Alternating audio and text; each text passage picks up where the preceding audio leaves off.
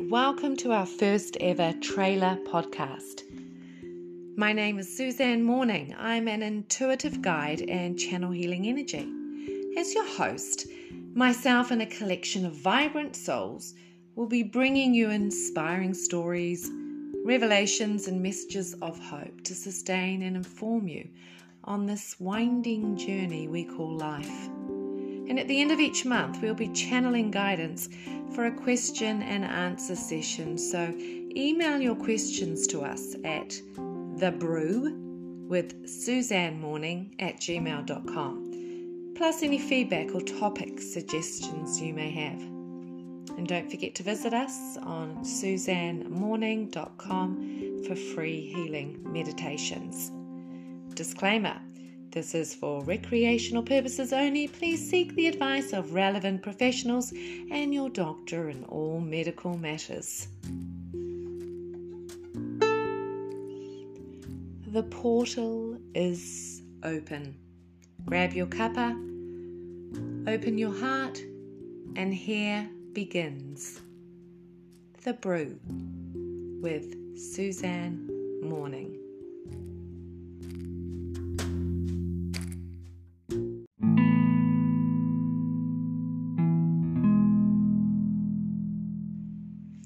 The Brew with Suzanne Morning. I want to share a little bit of how I came to be channeling, and that involves going back into my past, my family, my history, a bit of my journey. So, I was raised in Auckland, New Zealand, by a Kiwi dad and a Welsh mother in a pretty fundamental Christian evangelical home. Now, that religion was really important to Dad, gave him a lot of stability because his childhood was pretty scarred by a father who'd get violent when he was drunk and he was in and out of prison. And um, a cold, detached mother. Uh, she struggled, I guess, to do her best, but there was no welfare back then. She was a missionary, a wannabe missionary who was forced into a loveless marriage through a shotgun wedding on the bed of a pregnancy from her, well, who would become her husband, and the lure of her financial dowry. So it was a pretty loveless and unhappy marriage. That's what Dad grew up in. It's remarkable the man Dad became considering everything he went through. But his beliefs and giving them to us and providing a safe, secure, stable home was really everything he wanted to do in light of what he had been through and hadn't received. So, mum and dad met in a church. It was called the Tabernacle. Um, and through our childhood, they would often regale their friends with stories and memories of being in the Tab, as they affectionately called it. And that was a Baptist church. Now, my mother, who is very intuitive, well, she's Welsh, she's Celtic, she's got the gift. Um, but it was used in limited ways within the Christian church, who do recognize and use a lot of the gifts but there are some limitations on it which I have stepped outside of on my journey. But just going back to mum again, she was an intuitive and she saw my dad singing in the choir, looking all gorgeous with his blonde hair and his dreamy blue eyes. And she announced to her auntie, That's my future husband, I'm going to marry him. Interesting enough, my father, just a few weeks before, had also announced to his mates that uh, I'm not going to go church hopping looking for pretty girls because I believe that God will bring the right woman to me, and even if that means she has to cross the ocean to get to me, she will. And I believe, and I'm not looking, and she'll come to me. Well, about a year later, a small and feisty little Welsh woman did step off a ship in Auckland and made her way to his church, stepped into his life and his heart, and they've been together forever. Now I feel a little biblical frequency coming on. So the union of Betty and Gordon came to pass. and there was much rejoicing. And thus it was ordained in the year of our hippie Lord, in the mid 1960s, that the two became one flesh, and from their bouncing loins did beget their first offspring, a beautiful and gifted. Okay, well, actually, a phlegmy and dairy allergic, annoying, inquisitive child. That's me. They named Suzanne. So this child was dedicated to the Lord and raised on Baptist hymns, Sunday school picnics, and the reverence of a male God who, incidentally, wanted women to submit and cook. So I was never really going to do well on either of those scores. Still tend to burn a lot of my food.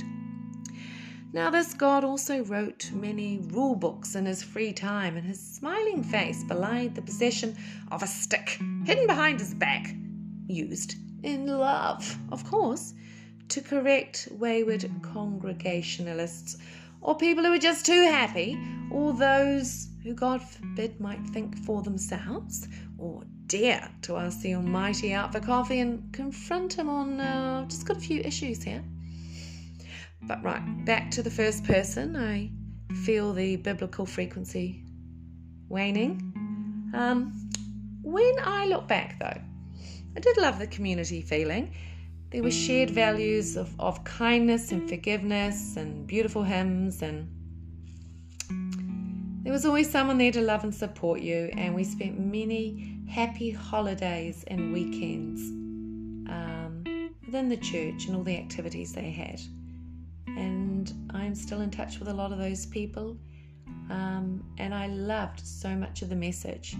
However, there were some bits that did not cut the mustard and were hmm, questionable. When I think back, I remember many hours sitting in church, sitting through tedious sermons, and I do remember being permitted to take my precious ballerina jewellery box and quietly mend my jewellery with my tweezers. I still love jewellery to this day.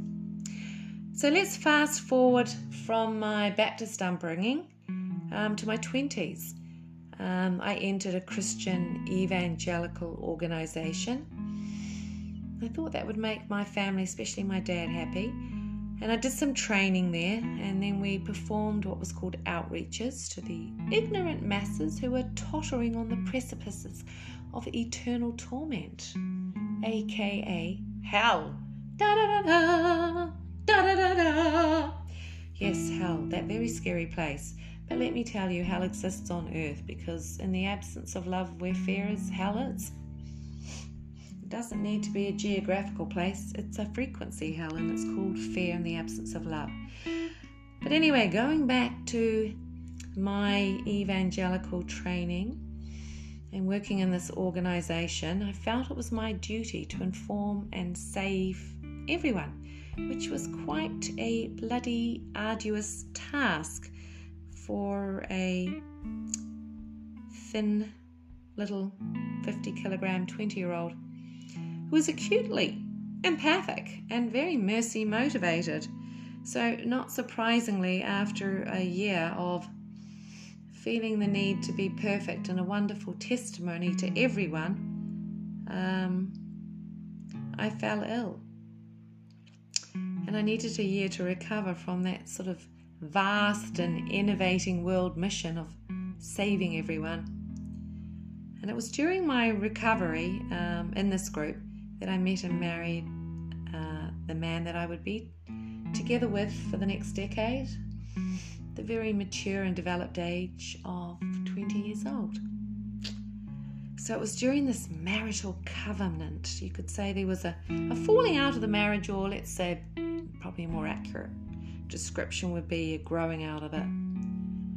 Um, and during this time, during this decade, I had a um, emotional, intellectual, spiritual, and sexual, yes, awakening. I remember hiding in the kitchen when some of the deacons from the church came to visit me. They were called the Dongles. They came with a plant in hand, bless them to provide a little bit of pastoral care for my lack of attendance and the waywardness of what I was doing. And I remember it was it was a concern. And it was a huge step for me to step outside the security of this group and this community and start to listen to that still small voice inside me that needed to explore and find things out for myself rather than being a good girl for God who ticked all the boxes, obeyed everything, but was internally combusting with the pressure of trying to hold it all together. And there was always that little threat of hell and punishment and not being under God's blessing, and therefore things could fall apart at any moment if I didn't hear right and get it right. Which is not a very loving concept, but somehow I had this kind of twisted mentality in my mind, and I don't think all people in organized religion have it, but I did. Anyway, I had left the building, so to speak, and um, dressed in my new clothing, which was a lot less missionary than my gathered skirts and my sweatshirts. Um, I was wearing stretched jeans and PVC. I left, confused yet determined.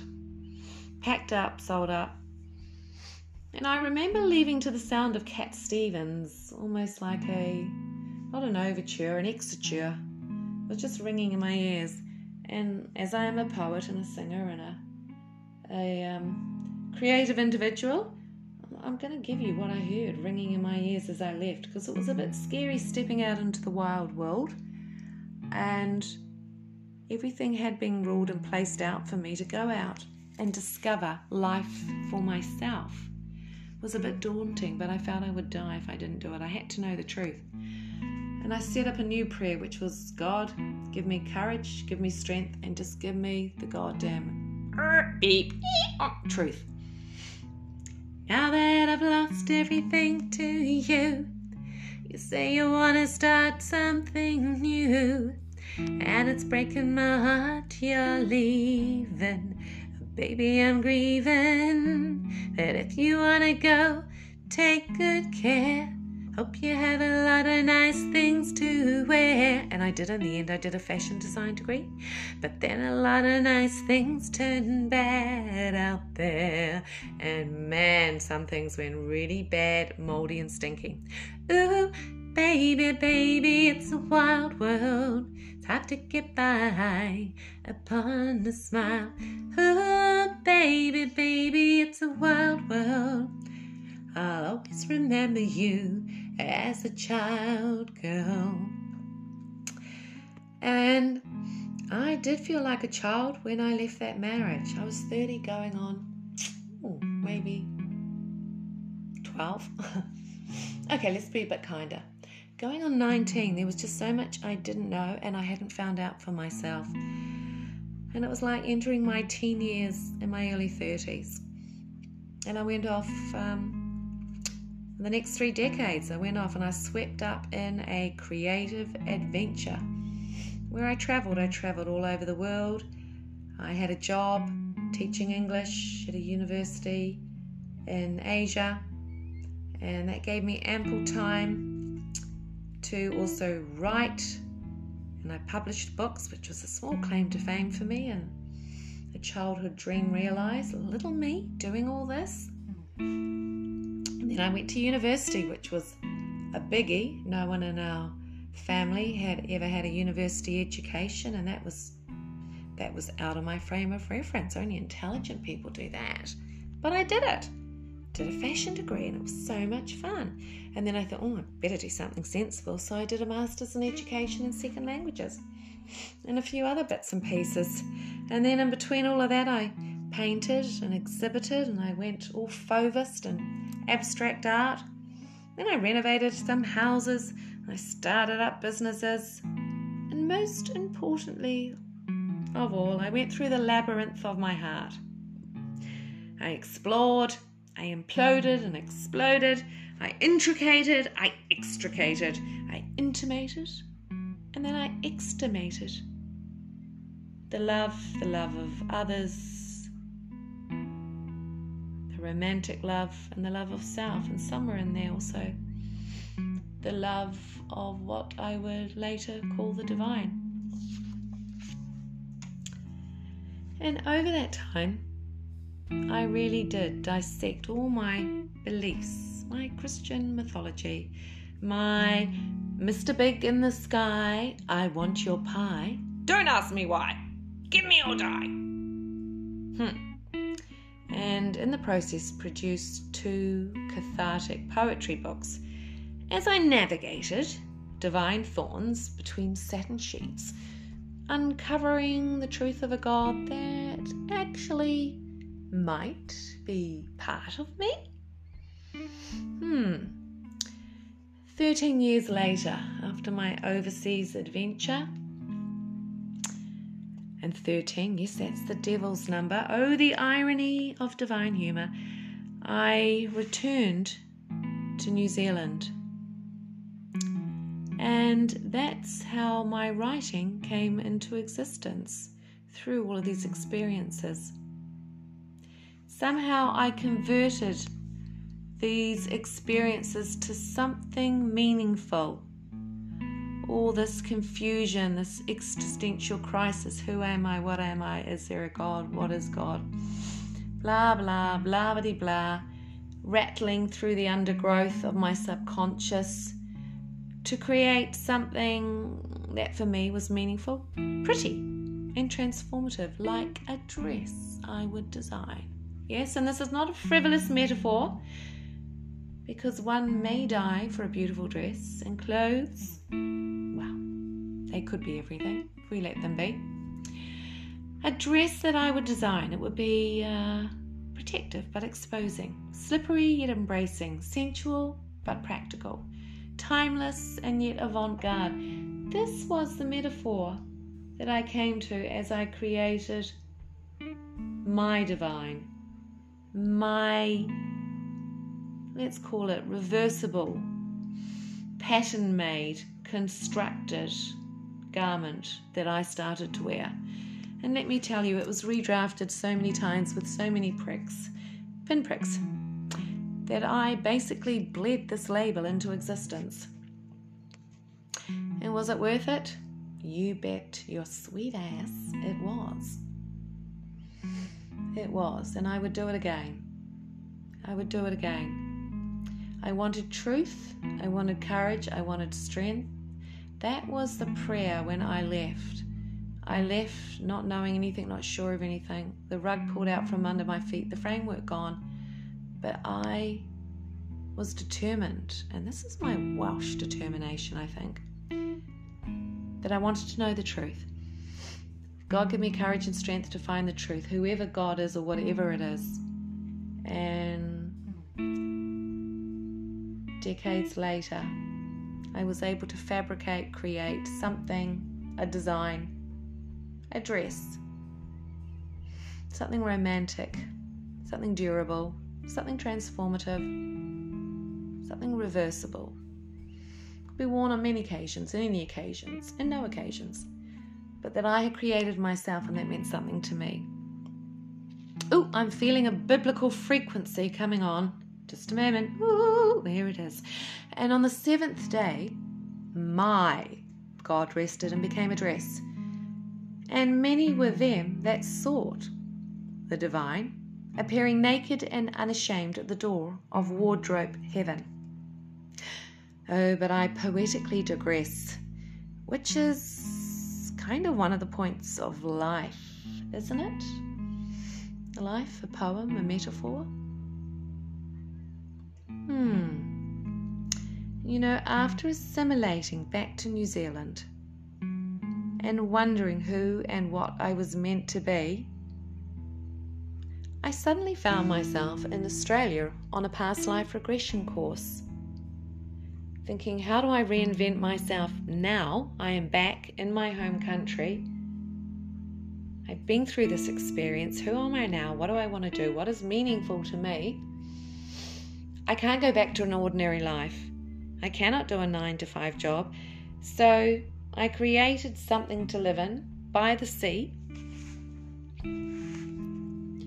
and began to feel, explore, think, and found myself, like I said, on this course. One day, on our lunch breaks, I was musing out loud. I love this work. I love the spirituality. I love past life regressions. I really want to channel. I had always wanted to channel. As a child, I would often get dreams, pictures, visions, words, knowing. I just empathically knew how to read people. And sometimes I would get things, pictures, and flashes of the future. And this was acceptable and known in the church. They recognized, validated, and encouraged the use of gifts. But there were some limitations. And I found myself musing out loud to these two Aussie women who I'd never met before. I really want to do channeling. So they said, try it on us. And so I did. That was spot on. That was right. That was perfect. You need to be doing this. And so I returned to New Zealand. They chased me up. And somehow, somewhere over the rainbow, oh, I can feel a song coming on. Somewhere over the rainbow, way up high, there's a land that I've heard of once in a lullaby. Love that song. That's what it felt like. Somewhere over the rainbow. Like it was always over the rainbow. I could never get there. I could never reach. There was something in me, some destiny, some longing. I read all these books about psychics and channelers. I went to them. I didn't think I could do it or be it. Of course I couldn't. You know, it's not a God thing. I mean, I'd get into trouble. I'd fall out of God's blessing. Satan could attack me and devour me. Oh, that would be awful.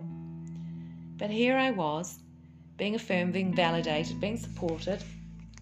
You've got to do this, Suzanne. They said, You've got to do this. So suddenly here I was with a website. I opened the shop sign and away I went, doing readings, channeling, healing. And I loved it. And I loved it. And I loved it. And so it finally bloody came to pass. And she found herself at the end of the rainbow. And all of the experiences, traumas, and colour of the rainbow blended together into white and to one. And she finally understood why she had trekked and gone through everything she had gone through to bring understanding, compassion, empathy, depth, width, and breadth to her work and the space she would hold for others. Ooh, I can feel a King James frequency coming on. Ooh, and behold, the glory of the Lord descended, and she became enamored, yea, smitten with the new divine Versace mm, religion, spirituality she had invented. And she channeled this intermittently with clients between pattern making and poetry. This divine being was diverse. He, she was inclusive, funny, tender, ever present, and very able, with a touch of sexiness and a little bit of Latino. Mm, oh, yeah. This she, he divinity enjoyed long walks on the beach, became her closest companion, and they spent much time together in poetry, creating a fashion line, dancing, and of course, long, dreamy stares over a good cup of tea in The Brew with Suzanne Morning.